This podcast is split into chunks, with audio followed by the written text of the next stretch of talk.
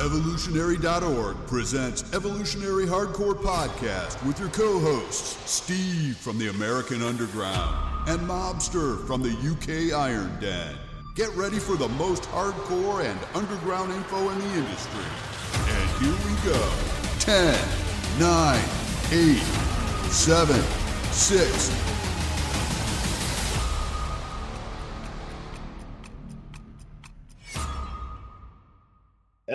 Evolutionary Hardcore Podcast coming your way, episode number 26.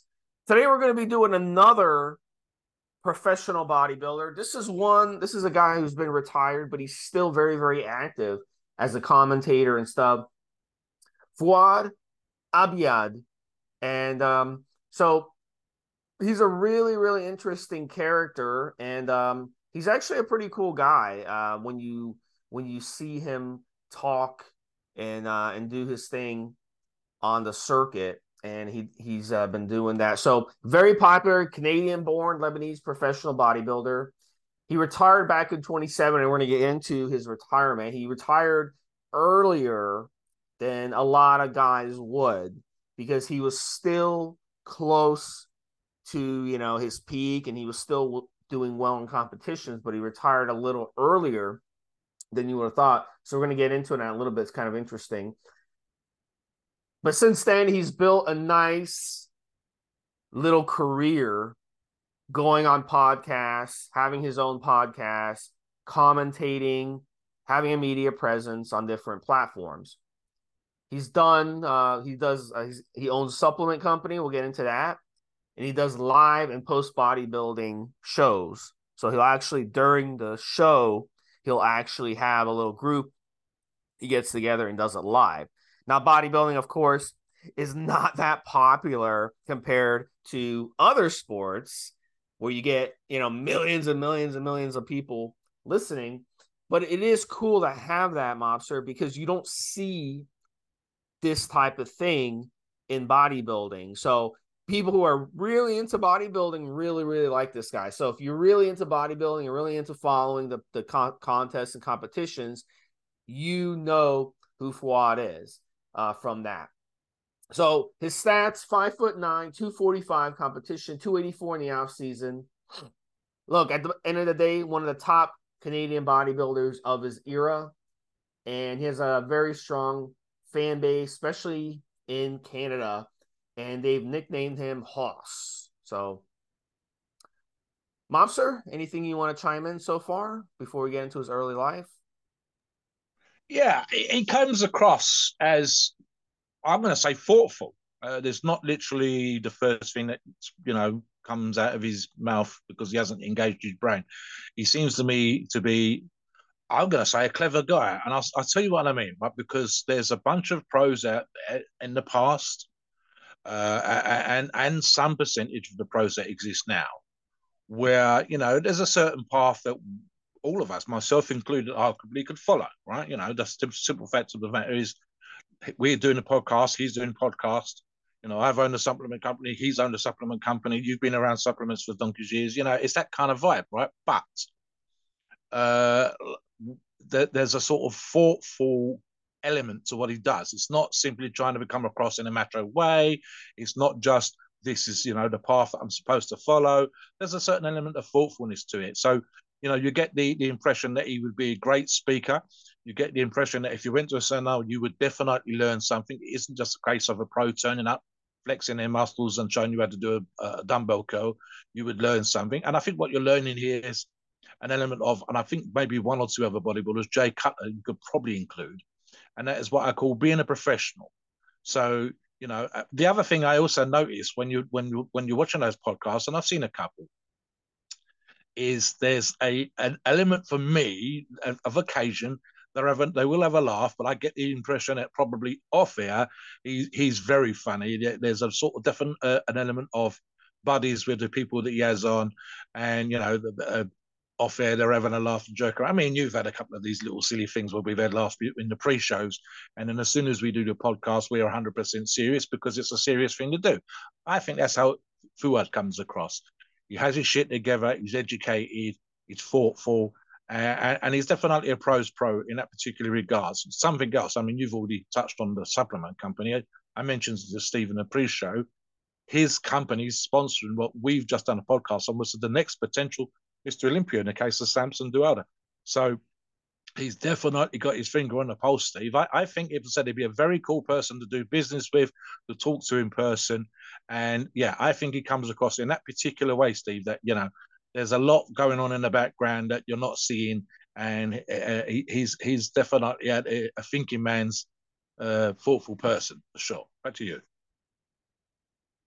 Yeah, and, and let's let's face the facts. You know, bodybuilding is kind of boring, and he makes it fun. It's just like baseball, especially the way baseball was before they changed the rule, where you know there's a pitch count now, so it's kind of more less boring, but it's still fucking boring. But like a fun baseball commentator knows how to like shoot the shit during the game to kind of fill in the gaps of time, and bodybuilding can be the same way mean, you go to a bodybuilding show and it's boring, you know? Uh, most of it is boring until you get to the big boys toward the end. Mobster? Yeah, do you know what?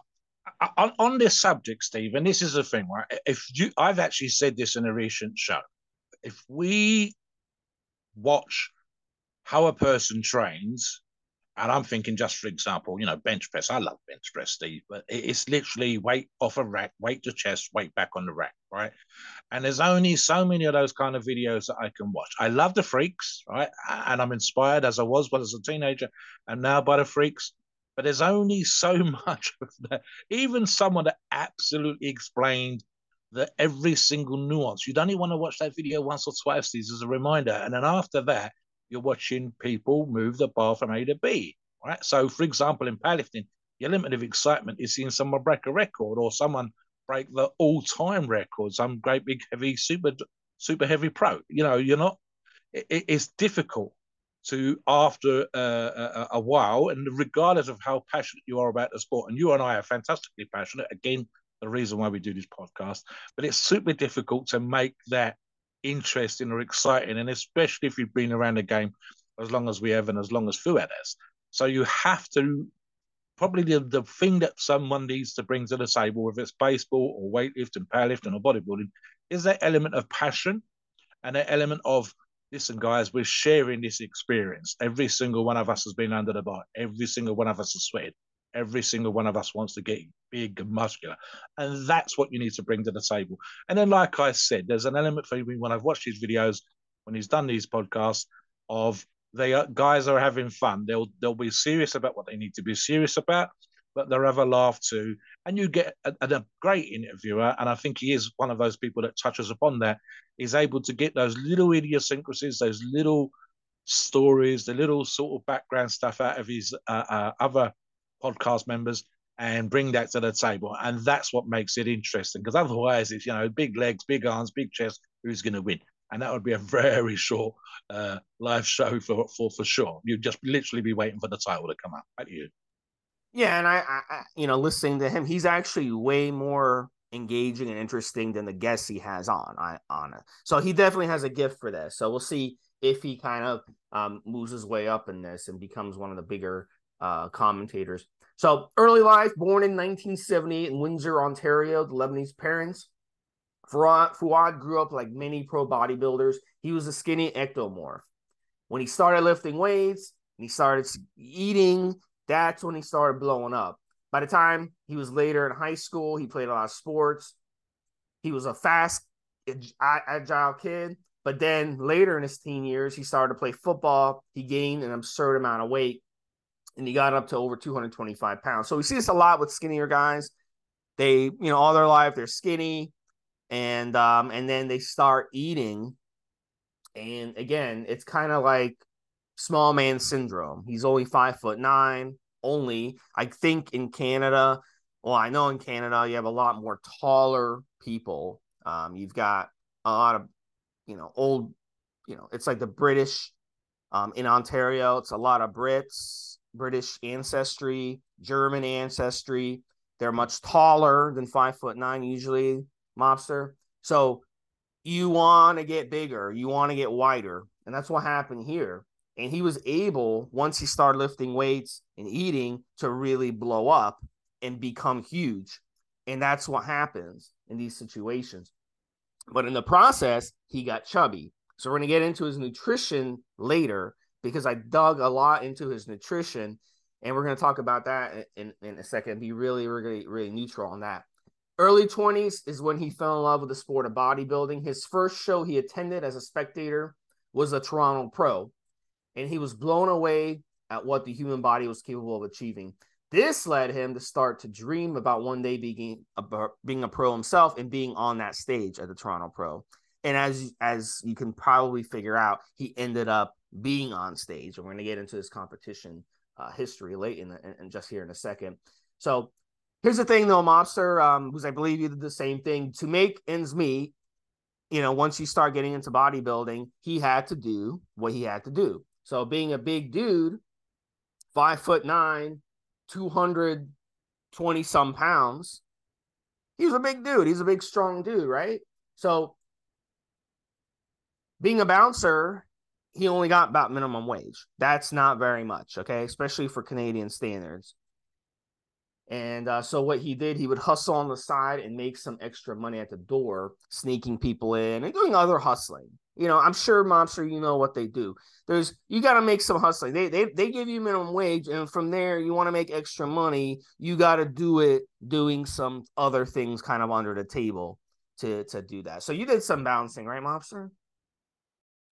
Oh, super briefly, Steve. I've only ever done it maybe two, three times in my life for one or two nights uh, ever.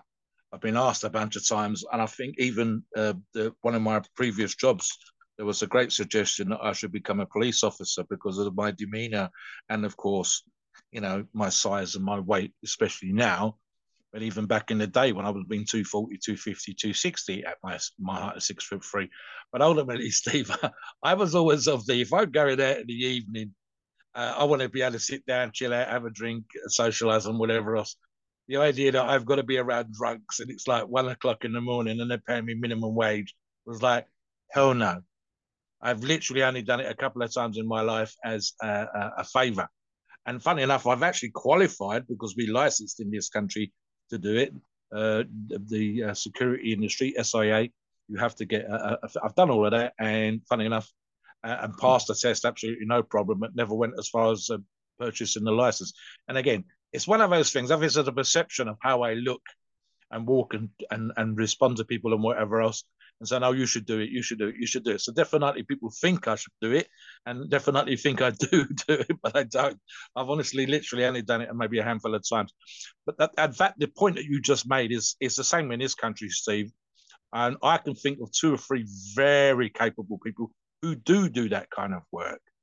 And pre-COVID, the wages were fucking awful. If you say minimum wage in the in Canada, it was a little bit more than minimum wage here. Uh, and I'm thinking ex-army, a couple of them PTs, trainers, coaches in the army, in the military, and then they've got off and got qualified, and then they've done like ten years on the doors, as you as as the, as the job title sometimes is called here in the, in UK, and then to just be told, you know, it's eleven or twelve pounds an hour, no, Absolutely not. So they've actually refused to the point where they've made a name for themselves and they demand more money. But they are two or three people I can think of super, super capable. I can imagine in this situation, you need to be able to meet and greet. You need to be able to deal with bullshit. And then, of course, when when the time comes, you need to be hands on. And yeah, so it, there's a certain personality type that seems to enjoy it the most money wise, I can completely understand the side hustle. I really can. Um, that's actually been a huge issue in the industry with regards, for example, letting drug dealers in or people slipping you a few duck bucks to, to let them in when they shouldn't really be in that kind of thing. I get it. I understand it because then again, you're, you're, you're paying people the least amount of money you possibly can. And ultimately, at some point, not every single time, not every single night that you work the door, there's going to be a fight. There's going to be glasses and bottles and chairs and punch ups and whatever else. And then minimum wage just doesn't cover that bullshit. It really doesn't. So yes, I get it. I absolutely understand it. But obviously, and I, and I know people, as you say here, the situation of bodybuilders making ends meet. They get the train when they want the train. They get to go out and eat whenever they want to, and then they get to work for four or five hours of a night time, work in the club, work in the bar, whatever. It's understandable. And that's why a huge, great percentage of our industry does something like that. But equally, as you and I have discussed on other shows, uh, the profile now of PED users and bodybuilders to a lesser degree is uh, more educated. And so sometimes it's a choice because it's an easy, it's considered to be an easy job, but in reality, it's not. It's, the, when you've got to search people for drugs, when you've got to hustle people out, when, when they're actually full blown proper fights and God knows what was going in some crazy clubs, then you're earning every single penny. I mean, minimum wage doesn't begin to cut it. So I get it. I completely understand why there might have been a side hustle there, Steve. But you. All right, yes, right. So let's start his competition history. Why don't you start it off next? Talk a little bit about his uh, how he got into it. Yeah, Steve. So, um, two seconds. Winning his pro card in 2006 at the CBBF, that's the Canadian National Championships in Saskatchewan, I believe. that's my mispronunciation, by winning the competition. Later in that year, competing in his first ever show as a pro and getting a modest 15th in the 2006 IFBB Atlantic City Pro. That's probably a good indication of the difference between amateur and professional. All right. So you want me to? Uh... Yeah. So next, uh, ne- next year he improved on his standing. He finished eighth at the 2007 IFBB Atlantic City Pro and fifth at the 2007 IFBB Montreal Pro. And then in 2008, he got 17th place at the Mr. Olympia. So look, that's not bad. You know, and if you're 17th place in the Mr. Olympia, that means you're the 17th best bodybuilder in the world. I mean, so I I I think that's impressive. Um, you know, getting top 10 in Mr. Olympia is hard as hell. Getting top five is downright impossible. Getting top two in top at Mr. Olympia, that makes you the champion. So he also got third place at the IFBB Europa Super Show that year. Uh, 2011, he earned third at the IFBB Flex Pro and 12th at the Arnold Classic. And then the next year, he improved to 11th at the Arnold Classic. In 2013, he finished second to Victor Martinez at the 2013 IFBB Toronto Pro and 10th at the Arnold Classic. And that's not an easy competition. Neither of them are easy competitions, really, especially the Arnold Classic. So getting top 10 at the Arnold Classic is a great, great accomplishment. At the Europa Super Show of 2014, he finished behind Branch Warren for second place. At the Europa Super Show of 2014, he finished behind Branch Warren for second place. That was another great showing. Finally, in 2015, he had two impressive wins. He won the IFBB Europa Super Show and he won the IFBB Vancouver Pro. Not easy competitions. He also finished second place just behind Max Charles at the IFBB Tampa Pro. So look, he showed that he was capable of doing a lot of amazing things. So his final two major competitions, the IFBB Toronto Pro in 2016, he earned third place, and the Arnold Classic the next year where he got sixth. So again, those are two really tough competitions, Mobster, and he was able to to place pretty pretty high. So um I don't know if you want to comment on that uh, before yeah. we talk about his retirement.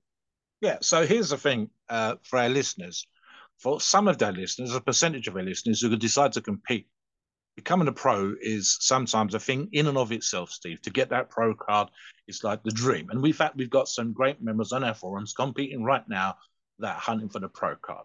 So it's like getting another trophy, but there's a great deal of difference between winning a pro card, and it's a very small percentage of people that do, and being what I would call a professional bodybuilder.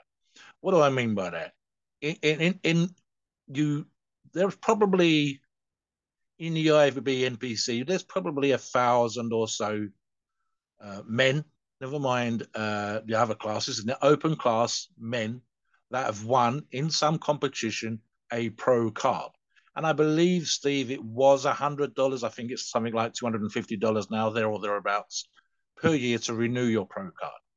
And some people do that. You will see on Instagram many of that thousand bodybuilders uh, with the IFBB Pro and I've been against again across multiple classes. But in reality, there's probably a hundred that you and I would recognise and call them professional bodybuilders that were making something like a living and competing at a high enough level for us to recognise them as pros.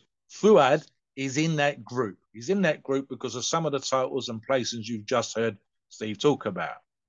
But the rest, it's like this: having the pro card is not something that's going to cause an awful lot of people to give up their day jobs.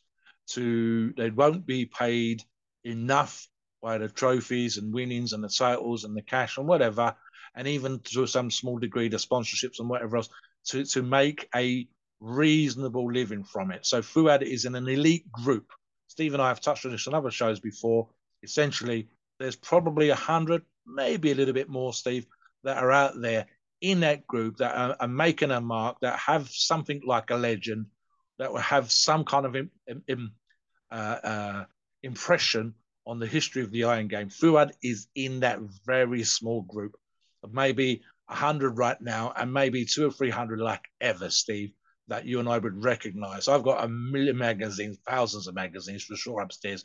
And the person, people were big at the time that they won a competition, and you'd have, I'd have to go look them up now. Fouad is not going to be one of those guys. He's going to be someone that you and I will recognize 10 or 15 years down the road. Back to you. So let's talk about his retirement. So um his fans were very upset when he announced his retirement after the Arnold Classic. And uh, look, he talked about several reasons why he decided to retire. Uh, the two main ones were business and health reasons. And look, on the business side, and I'll let Mobster get into the health side, but on the business side, he wanted to get more involved in promoting supplements and contests. This would earn him far more money potentially than traveling around the world competing for trophies and, and small checks. Uh, he also wanted to grow his podcast, earn repping opportunities, and work for on his ownership of hostile supplements. So he put out a video talking about his retirement. If you guys take a look at the article, it is linked in there. So, and I'll get in, let Mobster talk about the the the health side of why he decided to retire. Yeah. So any sensible top level professional bodybuilder and competing uh, amateur Steve, and of course you're big on the blood test, and arguably not just the numbers of the names of and places I've just mentioned, but in fact, all steroid using bodybuilders arguably should be getting blood tests. And we do that for a number of reasons. So basically, Fouad said that he was having multiple blood tests as he's supposed to, as we've just talked about, and he was getting markers that were bad every single time. And this is, you've got to remember, as a top professional bodybuilder and a competing to become a top professional bodybuilder, he's having his tests, he's taking PEDs, and he's probably not giving himself enough of a break over those times to consistently get those numbers coming back. And then what he also happened around the time coming up to the last show that he retired at, you had George Peterson passing away, then Shawn Rhoden. and of course since then we've had others. And he was seeing blood work again and again and again. He says it wasn't worse than it had been at any other time, but I wasn't happy with it. And in the context of everything else, I pulled the plug. Basically, and we're going to get into the the, the, the uh, way that he could make money in terms of uh, his supplement company, Steve. There was a easier route to making money in bodybuilding, and it wasn't going to be on stage. I think we talk about this in the article where, you know, and I, I can think of guys that are still making great money now. Jay Cutler would be a great example, Steve, but especially back in the day and I think Ronnie Coleman, you're going to get ten thousand dollars a weekend. You could do, you know, forty or fifty of those weekends a year. That's thousand dollars, Steve. And then you're talking about the arguable sponsorships. Jay Cutler was a great example of that. Uh, even before he was Mr. Olympia, he had 16 companies sponsoring him. Fouad wasn't in that group. And he saw an opportunity to A, better his health, which is just good old fashioned common sense, Steve, and and be, and doing the right thing. And B, I can put more of this effort that I've been putting into training into my business, and his business has become successful. Absolutely, as I touched on of the earlier in the podcast, guys, he's now sponsoring someone that we recently did a show on, Samson Dauda, and Samson has the potential right now. Steve, as we're recording this podcast just last week, There's a video that's come out of Samson at 350 pounds and still relatively lean. Uh, he has, you and I discussed in our podcast whether or not he has the potential to miss Mr. Olympia, and we said yes. He's right up there. And Hostile, Fouad's brand, has him as a sponsored athlete. That says to me that Hostile's got his finger on a pulse. It's a successful business, and with Samson as as as the face of their business, as well as Fouad, there's a potential to go above and beyond whatever it is right now, and that is a way to make money outside of competing. Now I get it. I lo- you know I I loved competing back in the day, but there comes a time when you have to stop either a because your placements are dropping off, or b as in Fouad's case, especially in professional bodybuilding, it's just not about your health anymore, and, and, and you're not rolling the dice anymore. Plus, I think we've discussed this online, Steve, on the forums, where we say you get to a certain age, and the dice that you were happy to roll before, you're no longer happy to roll. And I think Fouad saw that. I think he maybe realized he was never going to be Mr. Olympia, and he see people that he knew that he, he was buddies with dropping by the wayside when they shouldn't have done and said, you know what, not for me, not for me. I can do something different. And arguably, Steve, I'm going to say better not just because he was a good pro, great pro. I said top 100, but now he's making his name probably bigger than he ever did before. Steve, just in himself, doing the podcast, doing the videos. The company's doing very well, and like I'm saying, he's sponsoring one of the best athletes that's out there right now. Someone who has the potential to go above and beyond anything Fouad does. So I think I can see a great potential in the future. But yeah, talk about what it would mean for you if you was in the same situation and you're seeing those yeah markers come up, Steve, because you're a big guy on the blood test. Ultimately, you have to make that kind of decision. Look, it hits you a lot harder when you know these guys. It's one thing to just sit at home and you know be have an Instagram account and follow bodybuilding and love bodybuilding and watch the interviews and be a fan, right? It's another thing to actually know these people in person, to interview these people, to hang out with these people, have dinner with these people. Shawn Rhoden George Peterson, John Meadows. He was friends with all these guys. Um, he's a likable guy, and and you know he he also friend with Ian, uh, who we talked about on a previous uh, hardcore podcast. And look, at the end of the day, when you see these people who are your friends, who are your you know who you talk to all the time, who uh, at the end of the day, you know, you're watching this. This is real life shit, and it's kind of it, it hurts. It's shocking to see people like the people I work with on the forum, Mobster. If something happened to you guys, it would hit me a lot harder because I talk to you guys, we do the podcast together. It would be like, wow, this is serious. And it would make me think twice about what I was doing. At the end of the day, he also loves his mother. We're going to get into that also in a little bit when we uh, go over his nutrition. He does videos with his mom. And you know, to leave your mom up, to put your mom in a situation where she has to bury you, that's the worst thing you could do for yourself, guys. Listen to me on that one. Do not die before your parents die. After your parents die, then do whatever the fuck you want. Go skydiving, go um, you know, go do do whatever the hell you want. Eat shit, do drugs, do whatever you want. That's fine. But when your parents are alive, don't make your parents bury you. That's I've seen people, I've had friends who have children that have died. They're never the same. And that it's something that you will never be the same after that. We see that um, with wars, um, you know, mothers who have who are crying, you know, when their ch- children die in war. It's it's heartbreaking, and um, you know, to see that.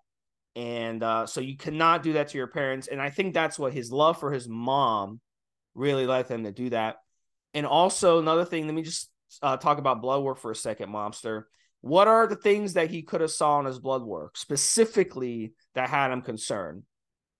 To me, it's the cholesterol. Your your total cholesterol levels over 200 consistently for years and years and years. That's going to happen when you are that big and you're running anabolic steroids and abusing anabolic steroids, which you have to do to place at these competitions, it's going to push your total cholesterol levels sky high. It's going to push your good cholesterol levels down. It's going to push your bad cholesterol sky high. Heart, uh, bl- blood pressure. You could take medication, okay, but the problem when you start taking medication for your heart, cholesterol meds, blood pressure medications, now you're adding more medications to cover up other things. It's a domino effect. can it have effect on your mental health. It can affect on other stuff. So, you know, also kidneys, his liver, the kidney values, blood urine, urea nitrogen, BUN, creatinine levels. Those are going to be high when you're holding so much muscle and you're running anabolic steroids and abusing anabolic steroids. That's going to be high for years and years and years and years. Okay. That's just the way it works. You're also in the gym, you're grinding in the gym, you're taking all these supplements. It's going to be high. It, that's normal for a bodybuilder, but it's not a good thing because it's really causing your kidneys to have to do a lot more work and overwhelm them. Same thing with your liver. Your liver is going to get overwhelmed. It's going to have a domino effect on everything in your body. So if your organs, your heart, your kidney, your liver aren't functioning optimally because they are having to do so much work, it's going to affect everything else in your body. All right. So no doubt he started noticing he was having trouble sleeping. He was having trouble with energy. He was fatigued all the time. He was getting, you know, like different issues when it comes to being dizzy and just was not able to live a quality lifestyle. And that's an issue.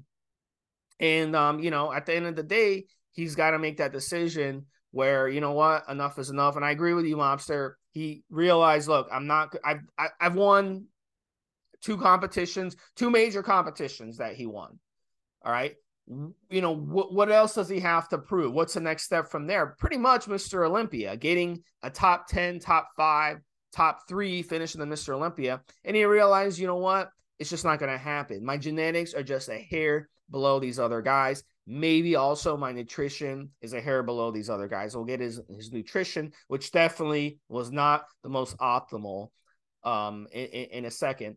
But look, that, that's that's really what ended up happening here, and I completely get it, Mobster. It's definitely yeah. a reality check. And when you s- keep your your head in the sand, like a lot of these guys do, and um, and look, I, I interviewed Bostin Loyd two, three times on my previous podcast. You guys can can can dig into those. I've done thousands of podcasts, but you can dig into that one.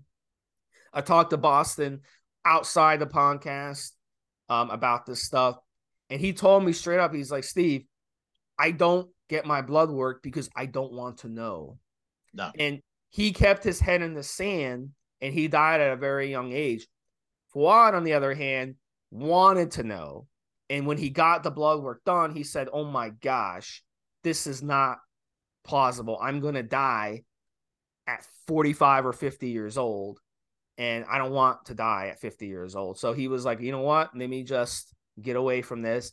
This is not a safe sport. Bodybuilding is not safe sport. And look, you don't have to compete to still look good. He still looks good to this day. I mean, you look at yeah. him in yeah. the pot in this podcast or whatever, you could tell this dude is he's a big dude.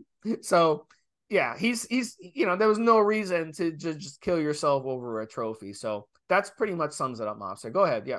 Yeah, something you said uh, in, in, in that portion there, Steve, I think touches home, right? So, for example, you mentioned Bostin. I believe he was 35 uh, which is no age at all. I've had a few buddies that have trained, funny enough, not relating to PEDs that have passed away. I did a post just this weekend on the forums about, you know, looking good, feeling good because we train, because we eat clean, uh, because their lifestyle is for the most part outside of PED is quite healthy. And, you know, uh, I used myself as an example, saying I've lost two brothers, one to recreational drug use, the wear and tear, although he'd stopped by the time he passed away, he still passed away. One more alcohol related, uh, and yet I'm the eldest of four brothers. You know, so and something you said as well, which I think was very uh, in, interesting point. If it happens, we will probably be blown away. You and I, if one of the guys that we call one of our regulars, one of our team, one of the reps, one of the other moderators falls down dead because of PED use, because of training, because they were ignoring health signs and whatever else, and it will have a massive impact on the forums touchwood so far to date, at least in my experience, Eva, hopefully you haven't had it as well yet. Um, we haven't had that happen. And maybe because you and I are big on the blood test and sensible use, and this is the same thing for the thing. So here's the thing, guys. Take away lesson just from this portion of the podcast is that a top professional bodybuilder saw what they didn't want to see and decided enough was enough. It just wasn't worth them pushing the envelope in that regards. And arguably, as I said a few minutes ago, is actually the better for it because the impact they're having on the sport in a different way and arguably successfully in their own life as well. They've actually done probably better not being a top professional bodybuilder because of the supplement, because of the company, because of the podcast, and because of the impact they're having on the rest of the sport as a whole than they would have had as a top professional bodybuilder, arguably even maybe, you know, Mr. Arnold or Olympia winning uh, bodybuilder. They've actually done a taken a slightly different path, and I'm saying probably more successful in that particular regards. I'll jump back in now on on the training, Steve, and something I've very briefly touched on in the pre-show with Steve in terms of the training. Uh, I'll read from the article and then I'll comment. So it says that the style is interested and believes in not worrying about your next set, rather you should focus on the set you're doing right now. Now you we've got links to videos. You can watch him doing a back workout, uh, the straight sets, four sets at a time with the weight being the same. And So here's something that I spoke about with Steve in pre-show, and funny enough, I touched on this briefly in a podcast not that long ago. So occasionally, and I'm less of a straight set guy, I'm more of a pyramid set guy. So I might have three sets, four sets, and ultimately the top set, the last set will be absolutely the heaviest I could possibly manage. Right. So let me give you an example of what Fouad's getting at, and I'll use myself as an example again. Skull crushers, Steve. I'm trying right now in fact, I'm succeeding right now with repping 180 pounds on an EZ bar on skull crushers. But Steve, it is goddamn heavy. And I don't just mean it's heavy, full stop. It feels heavy. It feels hard. So the mental process that I use, which I think is what Fouad's getting at, is is it feels goddamn heavy when I'm doing it. But how long am I actually doing that set for? 30 seconds, 45 seconds. If you're doing a straight bodybuilding set, guys, and I'm more of a weightlifter, your set should be anywhere between 45 seconds and about 1 minute 15, 1 minute 30 as a max speed, perhaps 15, 12, 15 reps. And that's if you're slowing the reps, you're keeping the pace nice, you're, you're, you're accentuating the negative, and so on. That's a minute and a half maximum, really. And it, it's brutal. That slowing down the rep with a moderate weight can feel unbelievably difficult. I know for a fact that an awful lot of guys aren't quite getting into that particular place mentally and or physically because it is difficult as all hell. So what Fouad says, and I agree with, is you have to have that process the, the, the, in your mind that it is a fraction of a moment of the whole day. And it is a fraction of a moment of the whole week or the month or the year or your life. Literally, you are only stressing, in my case, with the skull crushers, once a fortnight for at the absolute max T 45 seconds once every two weeks. So as god awful as it feels when I'm doing it, and as god awful the anticipation is going to be of me about to do it, I can persuade myself that I will moan like a bitch once it's done, huff and puff, Steve, drag my ass off the floor because I'm doing it laying on the floor when I'm doing it, get up, flex my triceps, and two minutes later, I'm fine. Hell, most times when I do arm days, I'm doing a podcast with Steve straight after. So within, you know, five, ten minutes of the workout finishing, I'm sitting here doing a podcast like I'm doing right now with Steve. Legs this morning. God awful, Steve. God awful. And here we are, chatting away. Do I sound like I'm dying? No. So there's an argument to be made, and I think that does very well of thinking uh, if you want to get to Fouad's position in life, you want to be a top level professional bodybuilder or weightlifter or powerlifter or arm wrestler, whatever, you need to put yourself physically and mentally in a place where it's awful, but in a good way for a moment and just push into that crazy, fucked up, need to get this done kind of place. Put your muscle under crazy, crazy stress, make it grow, make it harden, make it get stronger, and realize it is literally the pain, the discomfort, the oh my God, that's heavy is for a moment. And in his case, with the four straight sets, Steve, you recover 60 seconds, you're ready to go again. And again, you're only doing total is four minutes training if you do those four straight sets and then 90 seconds each out of a day, out of an hour. So yeah, guys, be uncomfortable. Go there. Do what Fouad does and think like Fouad and grow and get strong and get more muscular. Absolutely, Steve. What do you think on that before we talk about nutrition? Yeah, definitely. You guys can watch his videos, and he does a lot of workouts during his videos. Um, and it's kind of cool to to watch. He's got a lot on on YouTube, a lot of uh, training videos he does, and he trains with some of the other his buddies up there in Canada, and they do some uh, some, some workouts together. So it's definitely a good watch for sure. So let's get into his nutrition. So he does a video, uh, one of his most uh, popular videos with millions and millions of views, is where he goes budget grocery shopping. And he talks about this because, as we mentioned earlier, he when he saw when he first got into bodybuilding, he had to budget shop um, because he was working as a bouncer and he didn't get paid much. And some nights, you know, he wouldn't make that much cash under the table.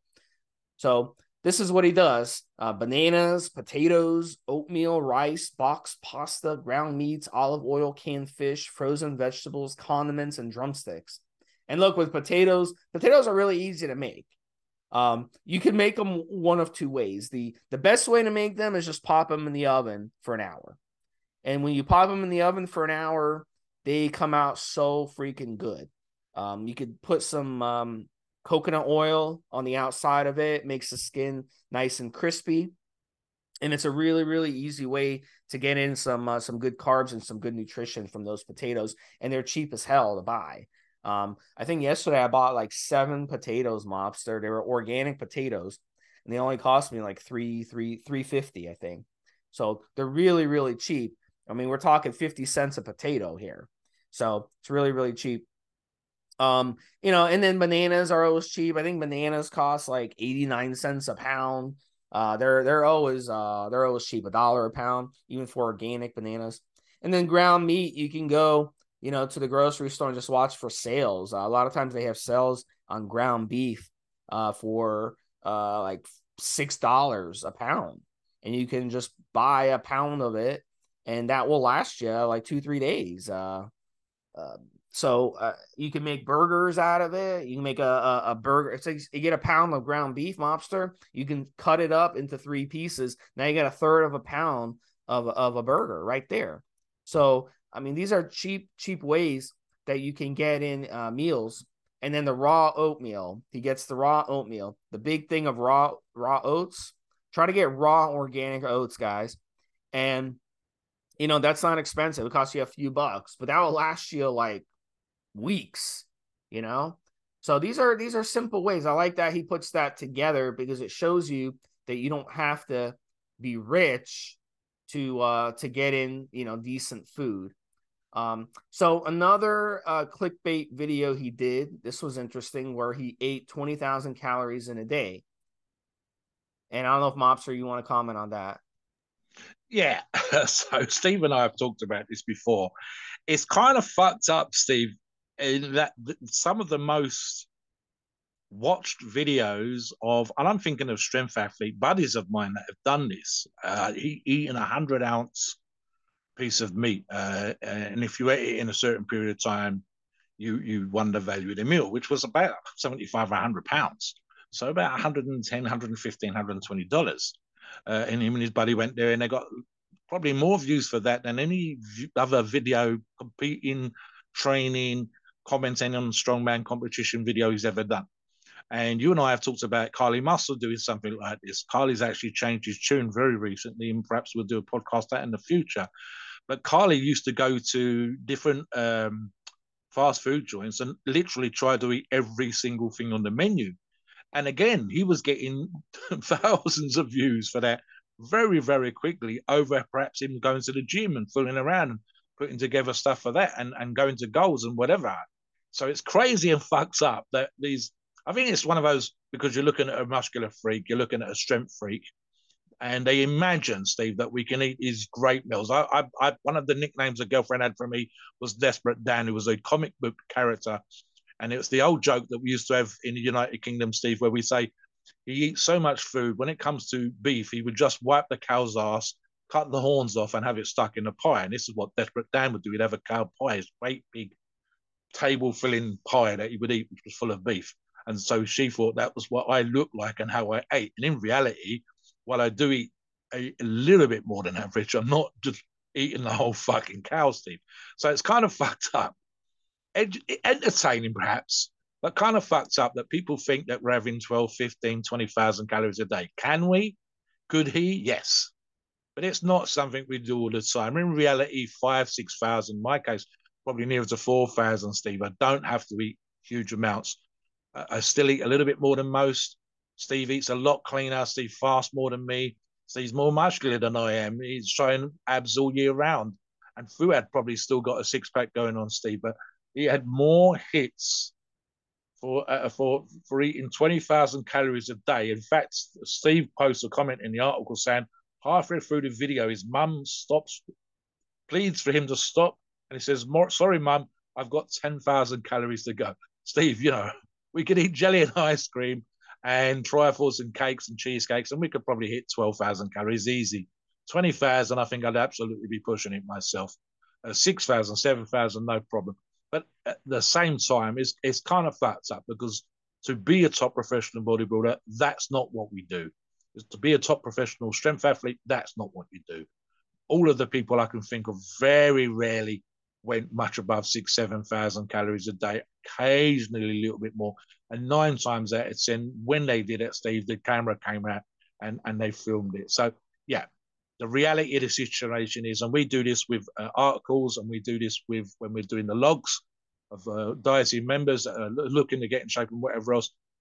Nine times out of 10, we're looking for clean carbs, uh, moderate fats, high protein, uh, good fiber, and veggies and stuff like that in your diet, and fresh juices and fruit rather than cheesecakes and if it fits your macros and putting 12, 15, 20,000 calories away. It makes for an entertaining video, but it's kind of weird that it gets the most views, Steve, rather than proper educational, interesting, factual stuff that would actually benefit you as an athlete. So the reality is you can watch what he does here, but he's having the same food that he's talked about earlier on, Steve, when he's gone out and gone on and showed you that you can eat economically. And what is he eating, guys? He's eating the goddamn same food you are chicken, rice, tuna, fresh veggies, good fruits. He's not really eating 20,000 calories a day. I find it strange, Steve. What's your thoughts on that subject? Yeah, and look, at the end of the day, like you said, buddy, it's it's all about clickbait. It's something fun uh, to do.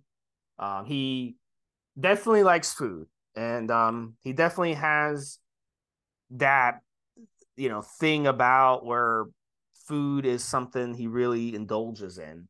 And this is something that I don't teach to people. So I think this is one of the reasons why he wasn't able to get top five Mr. Olympia, just not disciplined enough um, when it comes to the food. He does have that if it fits your macros kind of mentality where it's all about calories in, calories out.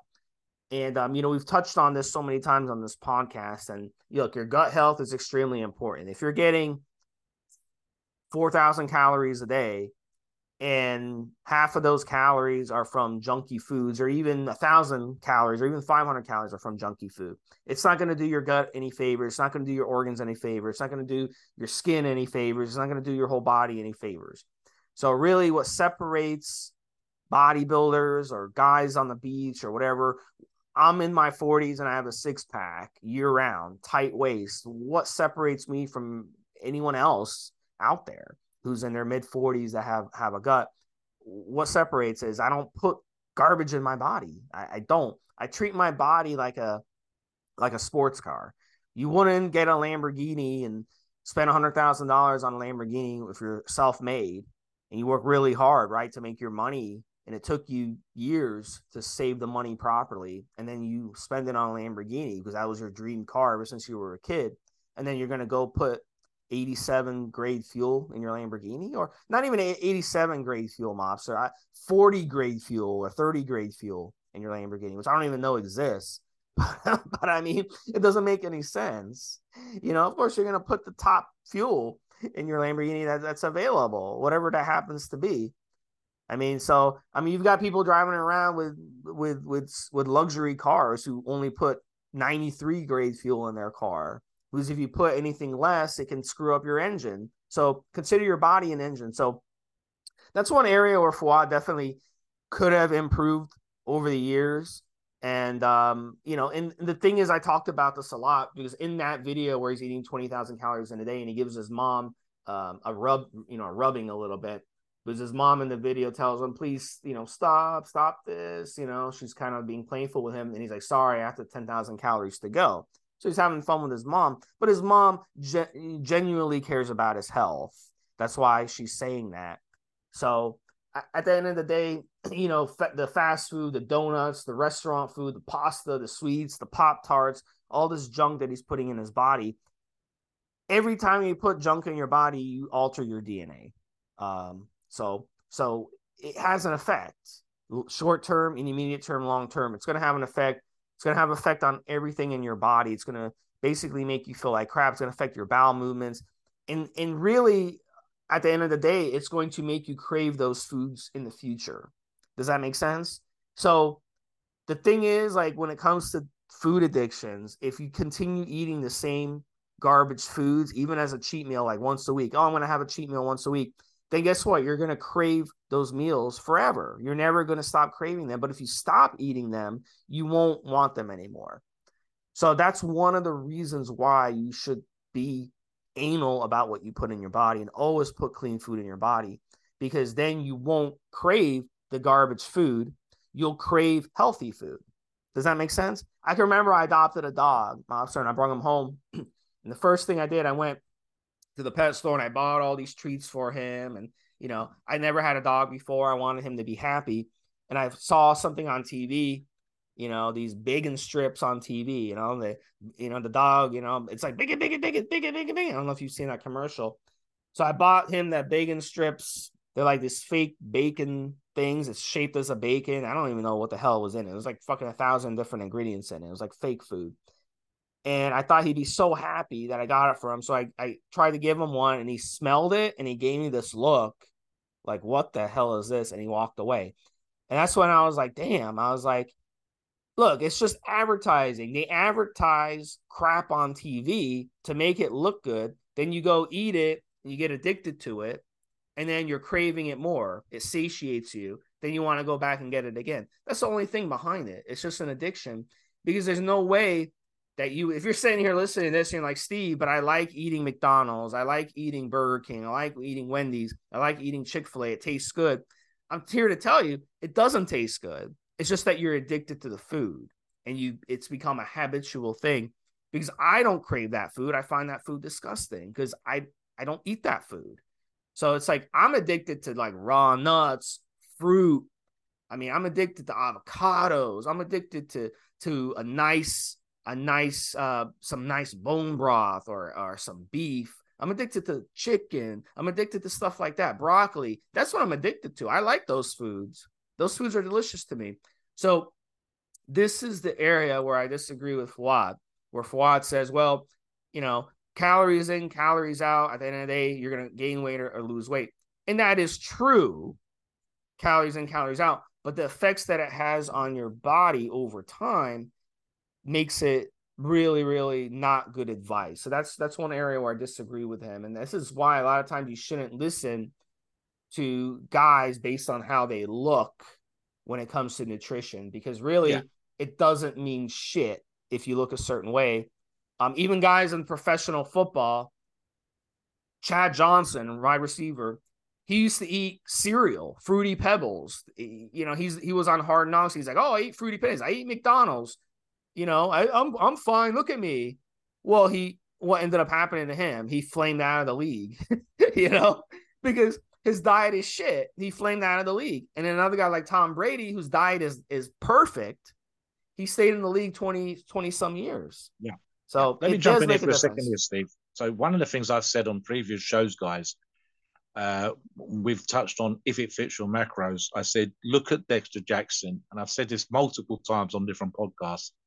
Dexter explained it quite succinctly, Steve. He was known as the Blade because of his condition. Even when his condition was off, it was still better than most other people's condition.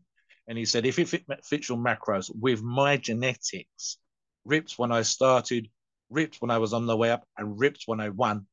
Sometimes less ripped, but always ripped compared to everybody else. If if it fit your macros worked, if calories in, calories out was just the thing. He could have eaten anything, Steve. He could have eaten cheesecake and a protein shake and he would have grown.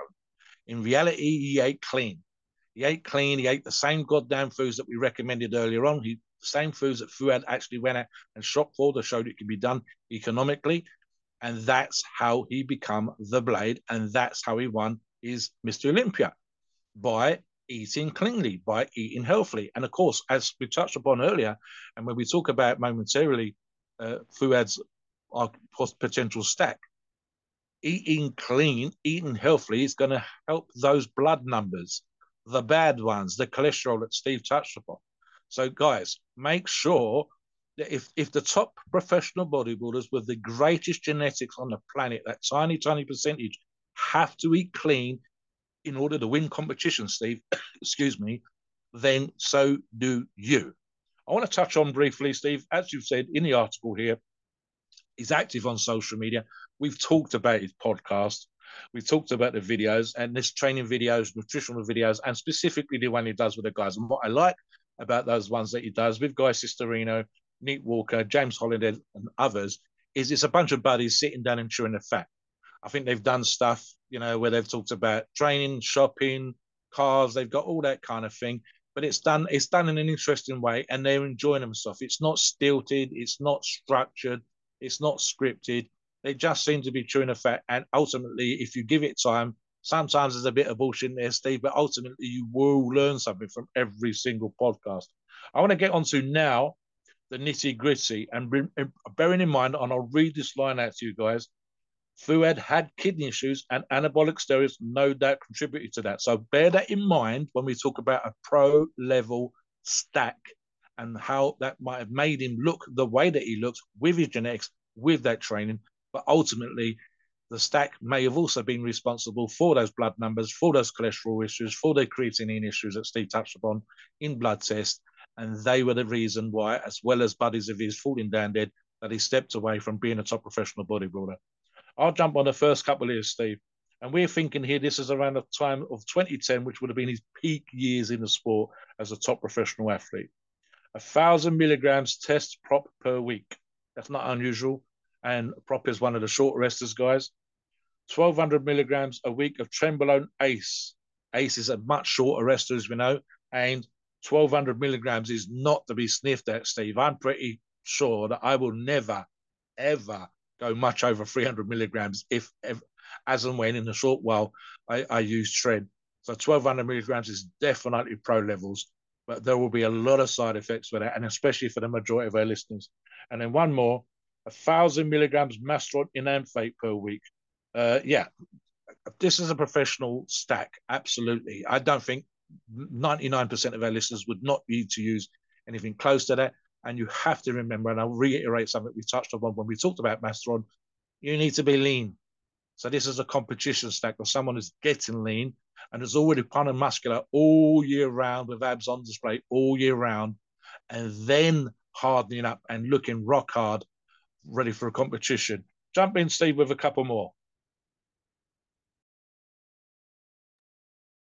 Yeah, and look, at the end of the day, the reason test prop is used and Tren Ace is used is because they're shorter esters. So that allows you to be flexible with them. So with testosterone propionate, let's say you're on testosterone propionate, you're bloating a little more than you would like.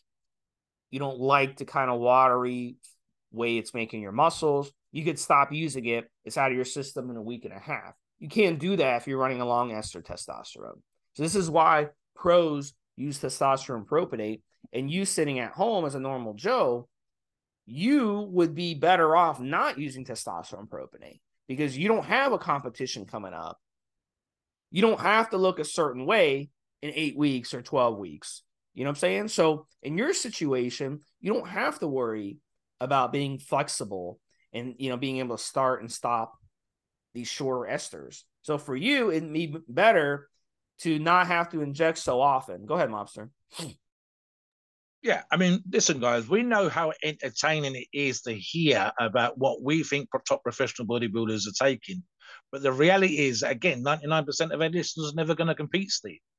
Uh, I, I, could I could probably name some of the guys I used to compete with back in the day who are still kind of active in the game, even if they're not competing. and they're still relatively strong, etc., etc. The rest have come by the wayside. So the reality of it is, we we like to have the idea that genetic freaks do incredibly well, and then the only reason they do incredibly well is because there's amazing stacks. That's not true. They were muscular and athletes, etc., etc. before they got started, and they become more muscular athletes once they got started. And yes, absolutely, as Steve said on other shows, it is chemical warfare. But like we said here, for example, with the short resters, that is perfect for a competition stack versus an out of season stack or a growth stack or, or, or whatever. And again, something I, I've never been a fan of it, Steve. So trust me, when it comes to esters, I'm nearly always going to use a longer acting ester purely simply because there's less injections per week. But the, the top pros, and especially competing pro, and more so if they're working with a prep coach, Steve, they need, as Steve says, that flexibility. They need to, oh, you know, I'm holding a little bit of water, pull that out. I'm struggling with the tren. The tren sweats. I need my sleep. Let's lower the amount of tren I'm taking, or let's use a longer acting ester, and so on and so forth. And there'll be arguments to be made, Steve, for longer acting esters in the off season and much, much shorter esters as you approach a show. And again, because you can pull things out, you can put other things in, you can deal with if you get a short term illness, uh, uh, travel arrangements, uh, food that doesn't suit your stomach, and all these kind of things. And you know, even upset stomach can cause you to hold water. So you need to drop the water. You, you sort the stomach out, you get the good food. I need to drop that water. I need to look good on the day of the competition. And that's what we're looking at here. So the, the arguments about the short acting esters, 100% less frequency of pinning if for, for the longer acting esters, and certainly what our listeners would use. And if you come onto the forums, what we would recommend for you versus what we would talk about for someone like Fouad competing at that high, high level, Steve. So again, yeah, um, t- test propionate, for example, can quite often have a bit of a sting in its tail aka uh, post injection pain, versus the longer acting. Uh, and that can be just as much down to the carrier oils or uh, alcohols as it can the shorter esters themselves. They tend to have a much, much higher, uh, dependent upon the user and on the product, of course, much, much higher chance of uh, post injection pain, Steve. So, yeah, what about the rest here? Uh, yeah. Primobolan. Yeah, sorry, I'll let you do it, Steve. Yeah. No, yeah. So, uh, you know, the Primobolan you know, this is one that a lot of guys don't really run anymore, but um, a lot of guys run equipoise. But with Fouad, because he is more prone to gaining weight a lot easier, I think Primobolan would have made more sense for him. Uh, 1250 milligrams a week. And then Winstrol, definite must for all bodybuilders who are pros. 125 milligrams a day, especially closer to get to the competition, really, really cuts you up and dries you out. Uh, so you look really good. Turinabol, very similar, 80 milligrams a day, but less side effects when it comes to your joints. You're going to get more harder. You're going to get more cut on Turinabol. So they really, really like it.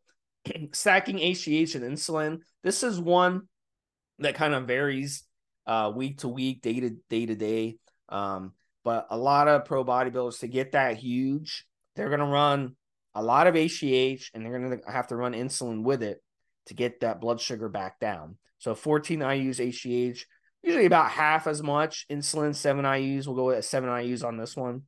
Clen, 140 micrograms a day of Clen. This is one that they're going to play around with. Side effects get too bad, they're going to have to drop the dose. And then, of course, diuretics, especially going into the show, just to dry them out.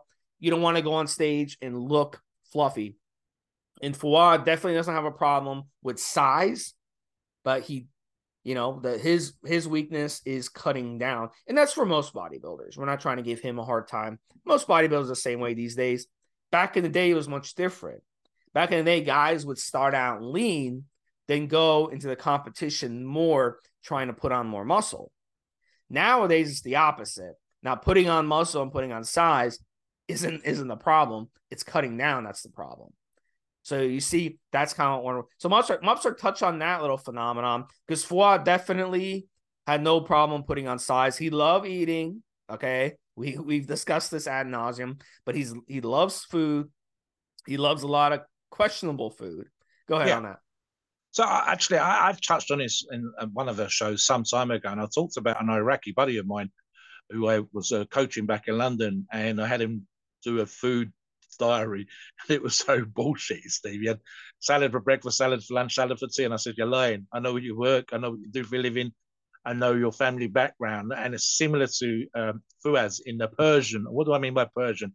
Iraqi, Iranian, uh, Lebanese, Syrian, uh, parts of Turkey, and so on and so forth. So here's a problem um, social eating, Steve. Uh, so his appetite, as we've already talked about, is going to be good. He's not putting 20,000 calories away on the junk food day if he can't, can't, doesn't have a good appetite. The social eating and even having his mother come in and nag him during the video is a good indication. So my buddy with the Iraqi background, I said, I know what you're eating in the night time. They're doing the big bowl of food in the middle of the table, Steve. It's like it's like sort of Thanksgiving, if not all the time, very, very close to it. So the evening meal was the whole family. Now it's structured now in the modern times with what we do, even in Canada for Fouad, is a little bit more flexible. But the family background, that's been probably one of the traditions I can see them keeping. And the food can be slightly different spices, slightly different ingredients, but it tends to be more oily. So you have something like a lamb uh, in some sort of oil, uh, breads, uh, some good vegetables, some good fruits on the table, but there'll be things like chickpea, uh, couscous, uh, um, moussaka, all these kind of things, the Greek type stuff, all of those. And, and, and it's a social situation, Steve. And you reach in and you're dipping and you're sharing and you're passing food around the table. You're not eating a thousand calories, Steve. You're not having uh, super duper uh, nutritious food. My the only tip I gave my buddy was just have one bowl. And even then, I got I just got visions of Fouad's mum being exactly the same as my buddy's mum. You're not eating. Is there something to matter? You're going to have that kind of vibe, Steve. Especially if you've even worse, perhaps over in Lebanon, perhaps come from a poor background. So now you can afford to eat. Can you imagine the pressure sometimes that people are going to be under in that situation to eat with the family and have the same food as the family, not sitting there eating tuna and lettuce and rice and trying to be a great bodybuilder. The family situation, the upbringing, the background, the guilt trip sometimes associated with food, that can be very, very difficult. Steve talks about the way foods, and I've actually seen documentaries on this, Steve, specifically structured to be, and I quote, moreish meaning the ingredients in there, the additives are being added to create you wanting more of what you've just eaten, even if what you just ate was a treat. So in other words, they want you to eat more junk food when they've created it to be moreish. That's that's especially true of junk food, but even regular ready cooked meals. The family situation, the the social situation is going to add another level to it, and especially as I say, the Persian background, it is Sometimes, it, especially in Lebanon, Steve, it'd be three generations of family all in one big house, everybody together. It could be eight or nine people at the table. Persian. Persian is not Lebanese at all. Persian's Iran. No, I'm thinking Iran, Iraq, yeah, all yeah. of that kind of stuff. So all, all of those areas that the, the family set up the social eating and the food will have some deviation. Especially because he, he was born in in uh, Canada and his parents yeah. were not. So especially yes. in that situation for a sort of culture, I can see the tradition being carried on, Steve. So, yeah. and again, like I said, if you if you've come from any country where there was a war, and then come come to the, the America or Canada, uh, your situation's changed. You, you're, you're not, no one's bombing you. We can get food in the supermarket, so you're not having to ration stuff. You're not scraping around to get some flour to give for bread. So your your your vibe, your your history, your background is going to make it that you're culturally happy for food. What do you think on that before we go into the disclaimer, Steve? Yeah, and food in those cultures is very important. In fact, if you ever go, um, the same thing in like Northern Africa, Morocco, and stuff. I was actually watching a show.